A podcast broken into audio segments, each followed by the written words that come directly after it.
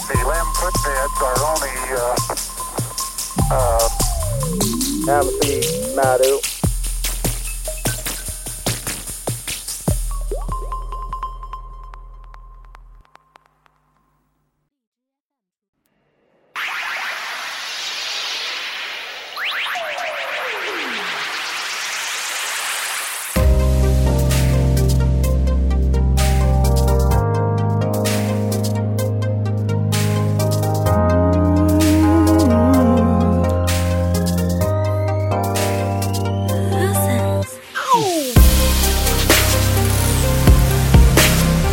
好，来吧，我这害怕呀，怕什么？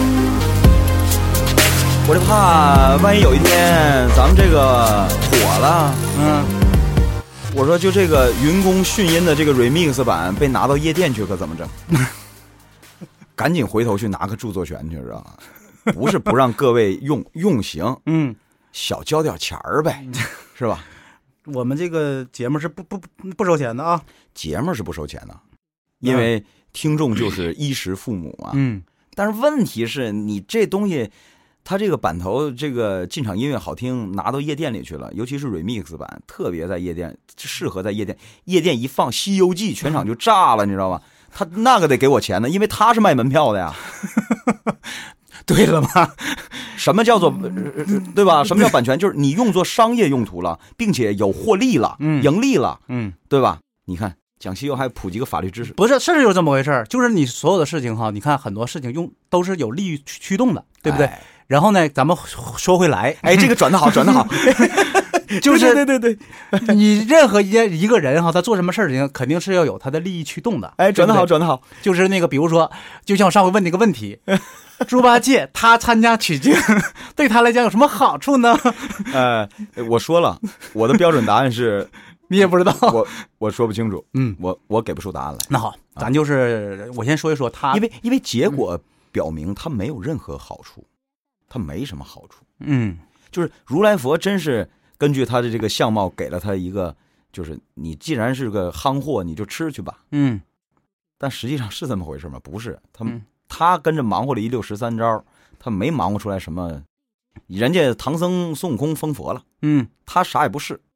对他自己也提出来不满了。白龙马是白捡了条命，那对，对，对吧？嗯，要不然就是就就要处死了。对，嗯这个呃，这个呃呃呃，沙僧呢是把他的痛经问题治 好了，就是呃，不能叫痛，叫 周期性疼生理疼痛，一个礼拜疼一回，对不对？ 对对对哎，你看都有好处，嗯对，除了他，嗯实际上结果是他没得得到什么好结果。嗯，就是我只知道这个，但是你要说他呃参加取经，他图什么？不知道，嗯不知道，不清楚奇怪的事儿就在这儿。啊，对很吧奇怪，很奇怪。咱说，咱不说别的，那个就像这个事儿吧，就不合逻辑哪呢哈，就是从我们后面看，就像你嗯上回说的似的，猪八戒是一个非常聪明的人，嗯对吧？而是一个非常聪明的猪，嗯， 呃，就他做的很多事情的话，你看哈，比如说哎有什么苦活累活了，他不干，他他他眯着，对吧？啊哎，啥事儿就把那个孙悟空往前推，啊，然后呢哈，挑担子那个这个活儿吧，哎呀，对你才我你要这么说的话也有好处。 起码不用挑担子了，对不对？嗨，这不算啥好处。本来人家要不参加取经的话，人家可以不用挑担子，对不对？他不参加取经，他在高老庄天天干农活，也不比挑担子轻，人家过得不也挺好你吗？说的很清楚了，他去高老庄是给他取经做铺垫的。哎，但是他不也认吗？对不对？对啊，这个这个问题就呃在这儿，他就为什么所以非要一门心思进来？所以这个吴承恩老先生真没给什么标准答案，嗯几乎每个人都有一个诉求，嗯可是就是在猪八戒这儿差了点儿，嗯就表面上看起来是那被罚了嘛，嗯，被罚下界来了。就是最最起码你最后虽就虽然是净坛使者，但是你算是有一个小编制嗯啊，你你你你不再是妖了嘛，嗯，对不对？嗯哎，对对对对对对，但是问题是，这跟他原来的地位相比，也差的太多，差太多了。差太多太多太多。起码以前你看到他的身份来讲的话，他跟如来应该是差不多的。很多人恐怕不会同意你这种说法，但是我我咱们换一种通俗的说法，大家就懂了。嗯这个《鹿鼎记》大家都看过对吧？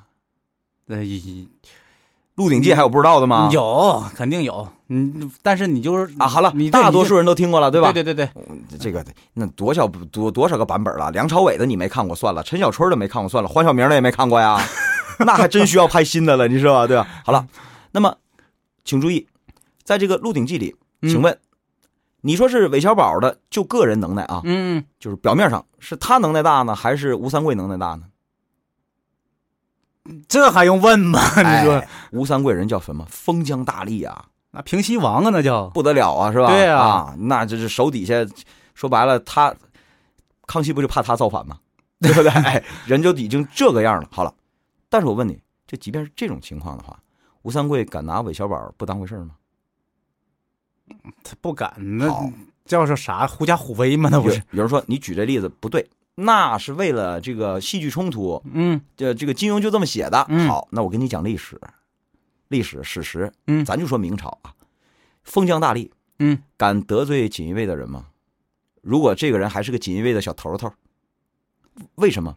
表面上看他的级别没有你高，嗯，实力没有你雄厚，对，但你却惹不起他，他也不拿你当回事儿。为什么？因为他是皇上身边的人，你跟皇上说话都是说表面上的话，嗯，公公事儿，公事儿嗯对，啊，那个，呃，有本这个出班早奏啊，无本卷帘还朝，对吧？走了，下班了，快说。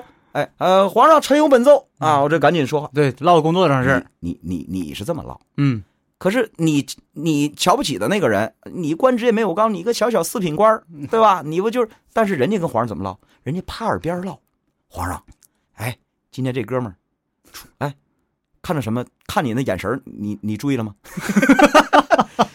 不不忿你啊！一剂小药一配，你完了。所以什么？自古啊都是这些看起来权倾朝野的封疆大吏们，嗯，也不敢得罪皇上身边的人。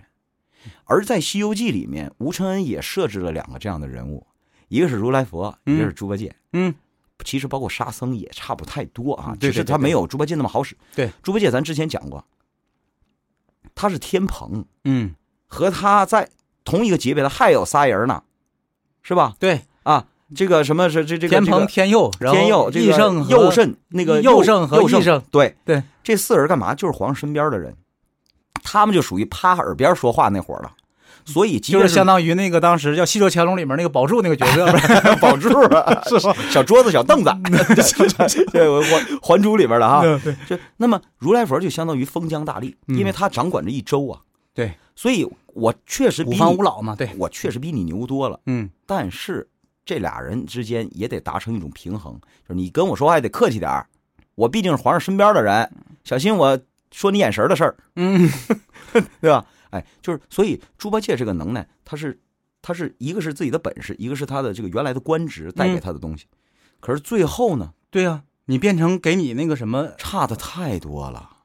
就相当于他没有得到任何好处，反而那什么了。所以这事儿啊，我也就不在这儿浪费时间了，因为嗯没有答案呐、我不知道，我真不知道他为什么要参加取经，我不知道。知之为知之，不知为不知，是是之也。， 就是大伙儿要学习小官儿的这个态度，真的对。，嗯就是我们不要脸的很正经。我就发现哈，就什么这个正经话到你嘴里就变味儿，真的。我们对吧？我们不要脸的很正经，我们该夸自己的时候，我们也不要脸的夸。嗯但是我们不知道的，我们也不怕丢脸，我们就承认我们不知道。嗯，你看，你这个态度是没有问题的，对吧？这才叫高级萌，对吧？这是你在电视里看不到的，嗯，电视里那人模狗 样的，那才叫演技呢。呃，你就是。就是当时老朱可能就是你这个状态，你知道吗？高级萌，高级萌，高级萌啊！嗯他就是呃，本来就是不是那样的人，对对吧？好了，嗯网上还有什么说法？再有就是那什么呗，就是你要是这个问我这个问题吧，哈，就现在你，网上还有个说法，嗯，说这孙悟空跟猪八戒争一哥的事儿。他俩还能争一个？哎，你看，因为他俩能耐相当啊，不相上下，哎，呃，最多也就是九十九对一百啊，这么个感觉。那么，尤其刚才咱谈到了，猪八戒原来是皇上身边的人，如果论五百年前的话，嗯，你孙悟空是个屁呀、所以猪八戒一直的口头语就是“你这个弼马温”，对吧？基层干部，他他后可是你要知道，嗯后来是不是呃玉帝也封孙悟空一个名号，嗯，不是官节啊，对名号名号叫齐天大圣啊，对对吧？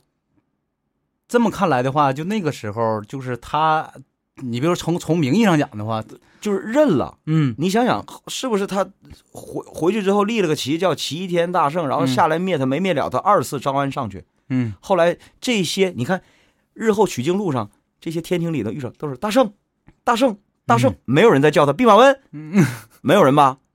唯独猪八戒，啊你个弼马温，说白了，我就没把你放在眼里。你五想当初五百年前你是干嘛 的呀？给哥们儿我提提鞋拎包我都不用你嗯对啊！对，你差太多了。但是现在是属于什么呀？哦，在这个取经队伍里，就因为你离着长安城近，嗯，你离着这个唐朝近，你就是大徒弟，我就是二徒弟，啊，你就得对我吆五喝六的，嗯什么事儿你都得压我一头嗯嗯啊啊！这这这活儿又把我派出去了啊，那活儿又把我弄出去了，是不是？除了有他一不些服个他，对，除了有一些个别，这是网上的一种论调。你说他们两个人在反复的，你看孙悟空也是啊，一直在，实际孙悟空没少调戏猪八戒啊，嗯，没少戏弄他，对不对对对对，挖坑儿，嗯，对吧？所以孙悟空两样武器，一个是耳朵里的金箍棒，一个是腰后面的小铁铲儿， 没事挖点小坑儿是吧？猪八戒往里踩，啊、就这意思。嗯，但是这种论断啊哈，老实讲也没有根据，但是我并不排斥，而且我挺喜欢，因为这种分析啊是客观的，不带有任何主观的嗯色彩。你像你之前提到的，说猪八戒是间谍呀、嗯，说这怎么怎么样，这就是有点是不是这主个观色意彩？思？就是那个猪八戒他进入取经队伍，嗯，当时的定位是我是应该是这个大师兄，就起码我应该是你大徒弟。然后呢，在这个取经完事儿以后呢，我应该得到的东西应该更多。我原来也不差事儿啊。所以你说到这儿的时候啊，你看咱们，我记得是前一期的前一期吧啊，嗯我我们提到了，就是中国的这种文学，它的架构、嗯人物的设置安排跟西方的是不一样的。对，其实还有一个最根本的地方，就是中国的文学，你想想是由什么发展来的？我们也受很多，就包括戏剧文学的影响。这个东西，你要是说从他这个那这个问题，咱们可你看啊，我们尝试你着从文学语言上讲的话，那嗯咱咱咱们尝试着从这个这个这个戏剧的角度去理解一下猪八戒这个人物的设置。嗯嗯我们尝试着这样啊，认真点啊，嗯，认这真嗯个的，我们现在不苟言笑啊， 这个这个，你看啊，是不是？咱就说京剧吧，嗯，有这么几个行当，对吧？生旦净末丑，没错，它有丑角，你发现了吗？有啊，这丑角是干嘛的呀？调节气氛的，丑角一般没有主角，对吧？少有主角，嗯少有主角，都是配角。对干嘛的？调节气氛。没错。因为咱们中国，你没发现吗？哈，这个传统文学，包括现代文学里面，这个主角一定得是一个什么人？高大上的人，对呗，对不对？你看啊，如果我按照这个来理解的话，那么唐僧就应该去这个，这个这个这个生，你甭管是小生还是老生，嗯，对吧？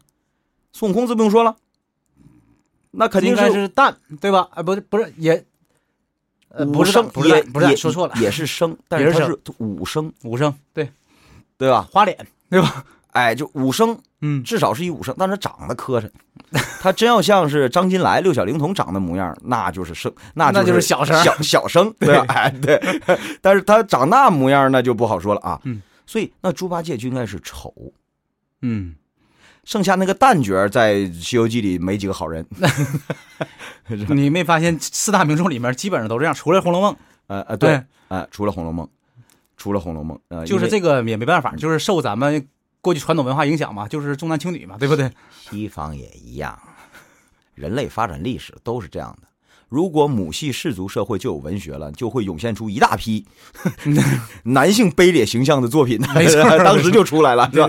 不会后来女权兴起的时候才有啊。但是我我先说一下哈，这个我我们这个绝对是不是那个赞成这种观点的？对对对对，哎嗯，那么咱说回来，猪八戒啊，没准是就是这个作用，他就是出来调节气氛的。嗯，他就是出来，要不取经路上有啥故事可写的呀？那写起来也太平淡了，是吧？毕竟打怪取经对，经验值，嗯，这个模式是在这个《西游记》的故事里是呃复制的，这种模式是基本复制的，所而以且你想想，一个团队里面如果性格都一样的话，那这个这个团队本身那咋他看呢没法看，就还是得性格完全不同，是对吧？胡老阿还得编七个娃呢，就有时候你你又看嗯是水娃、火娃的，又对是你包括你看哈，就是那个你咱们看大伙儿不知道看没看过叫《潜伏》那部电视剧，嗯你没发现吗？就是那个大部分场景都是在他家里发生的，就两个人儿，为什么还有戏剧冲突？不就因为他俩性格一点儿也性不一格样？不一样，然后还得弄一个那个。那个、那个、那个情报贩子， 他他就是喜剧人物，磕巴的，是吧？在这你我你你，对，对，好看就是哎都是为了好看，所以我所以我想猪八戒今天啊，我觉得咱可以画个呃呃这个暂时画个哎哎句句号吧。嗯他其实最后得出结论就是，他就是一丑角儿。嗯，反正就是以后就是再讲到他的时候，咱们再单拿来分析吧哎。对嗯对。那么预告一下，下期讲什么呢？下期咱讲点《西游记》里的八卦， 男女之间的，比如说比如说红孩儿他亲爹到底是谁？ 哎，有人说可算讲到这期了，我终于等到这期了。好，咱们下期说。好嘞，